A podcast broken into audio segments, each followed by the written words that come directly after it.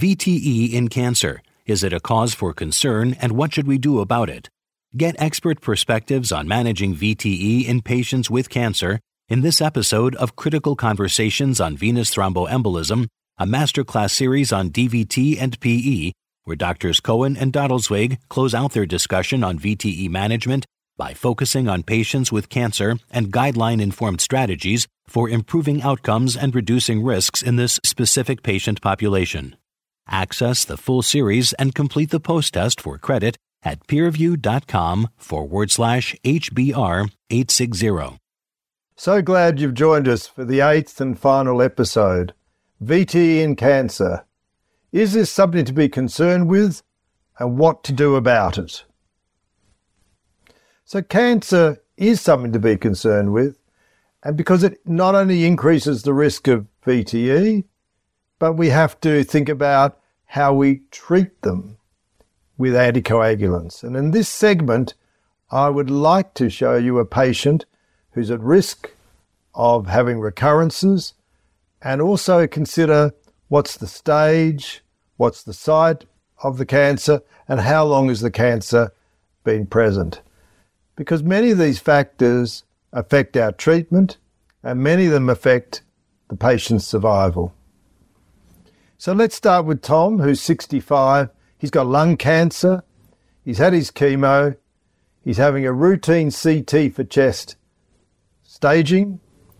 And he's noted to have a right upper lobe segmental PE. He's got no right ventricular enlargement. He's completely asymptomatic. So this is an incidental PE. More and more we're seeing cases like this. So, should Tom receive anticoagulation?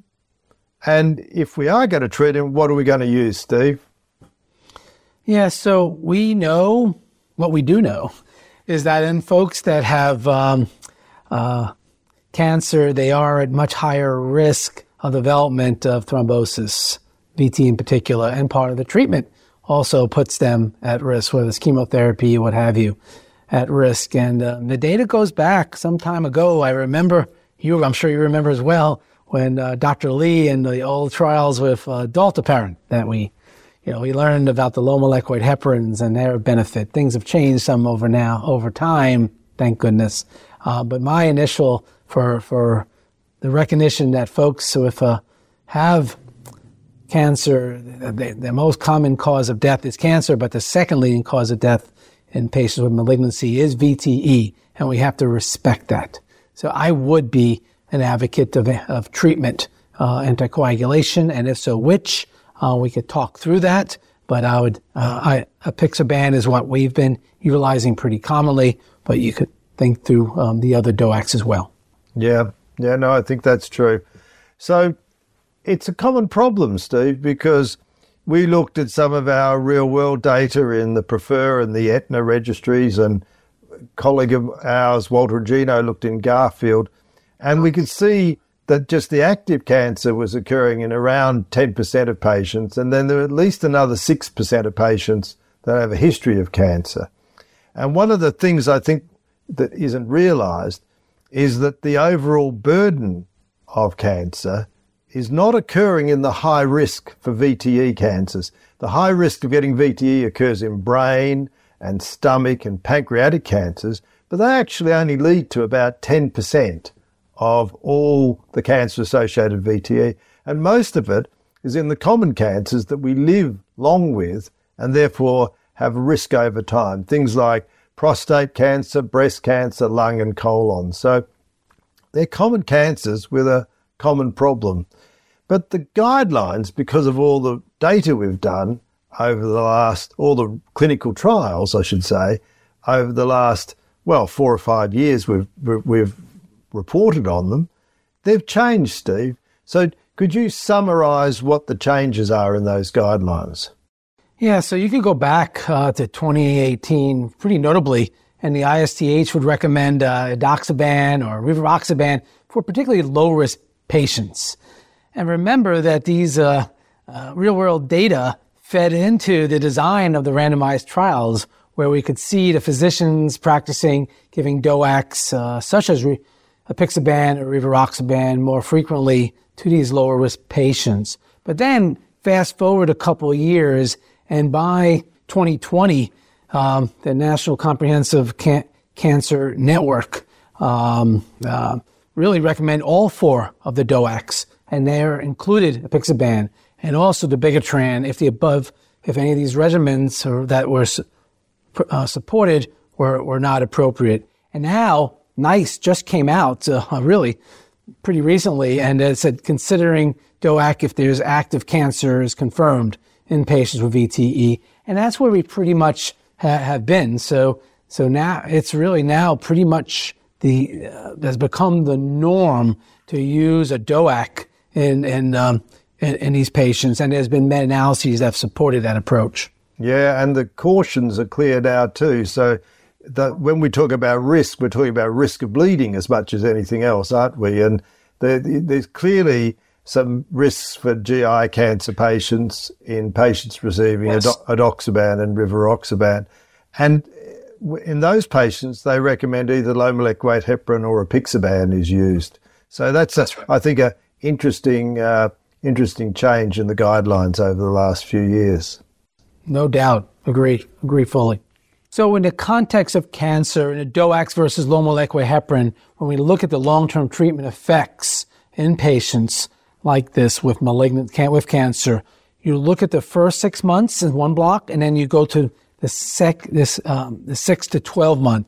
And certainly, we noted and uh, that the DOACs definitely have been associated with a decrease in the risk of recurrent VT, but it does come at the expense of an increase in minor bleeding. So that's not major bleeding. It's not clinically relevant non-major bleeding. It's minor bleeding in that regard.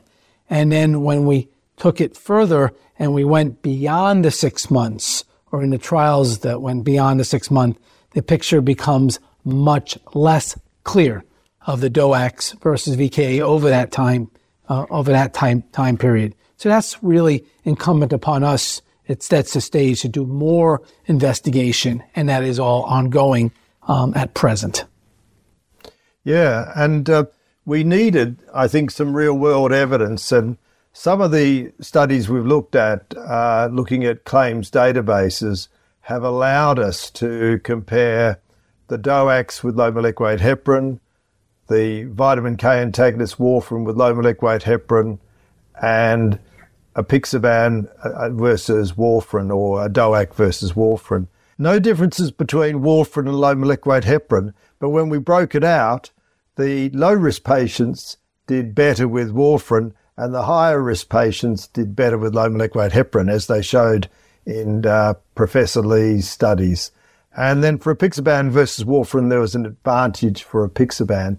So reassuring data with the DOACs uh, in cancer-associated thrombosis. Uh, yeah.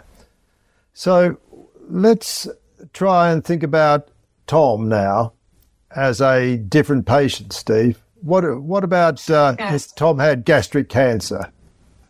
Yeah, so if Tom had a gastric cancer, remember he's 65 years of age, and here he's completed his chemo therapy, and he has an incidental detected pulmonary embolism during his routine abdominal CT imaging.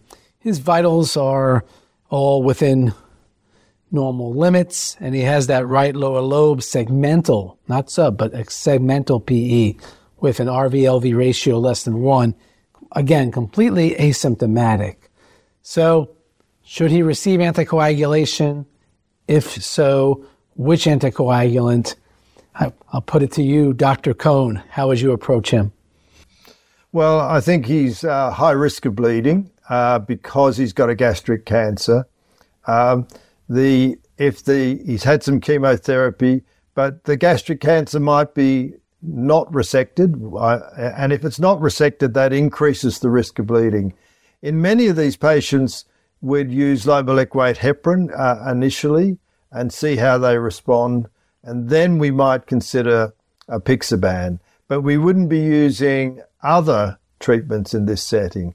But I know that many of my colleagues uh, are cautious and would like to use low molecular weight heparin for a start, but there's no evidence in these patients from the randomized trials that they have more bleeding uh, with apixaban. But we also know that the bleeding is increased in general. So we need to be careful here, Steve. Yeah, it's a particularly noteworthy, agree fully, and it's a particularly noteworthy to, that we highlighted the gastric cancer. And uh, therefore, it, it's probably the, the last type of malignancy that folks are going to be um, embracing the DOACs thus far. So we'll see. Thank you very much, Steve. And I'm really grateful for the opportunity to be able to work with you and discuss these important topics.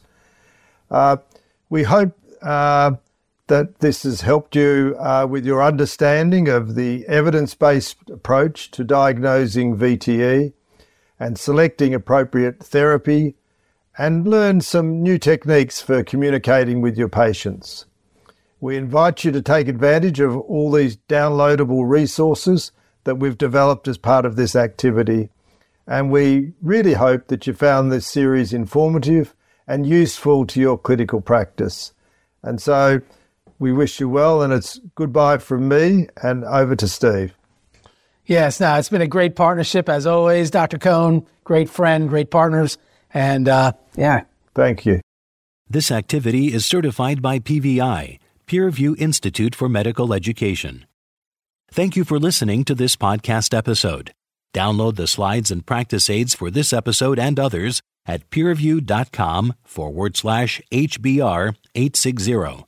Be sure to listen to all eight episodes in this masterclass series and complete the post test for instant credit at peerview.com forward slash HBR 860. This activity is supported by an educational grant from the Bristol Myers Squibb and Pfizer Alliance.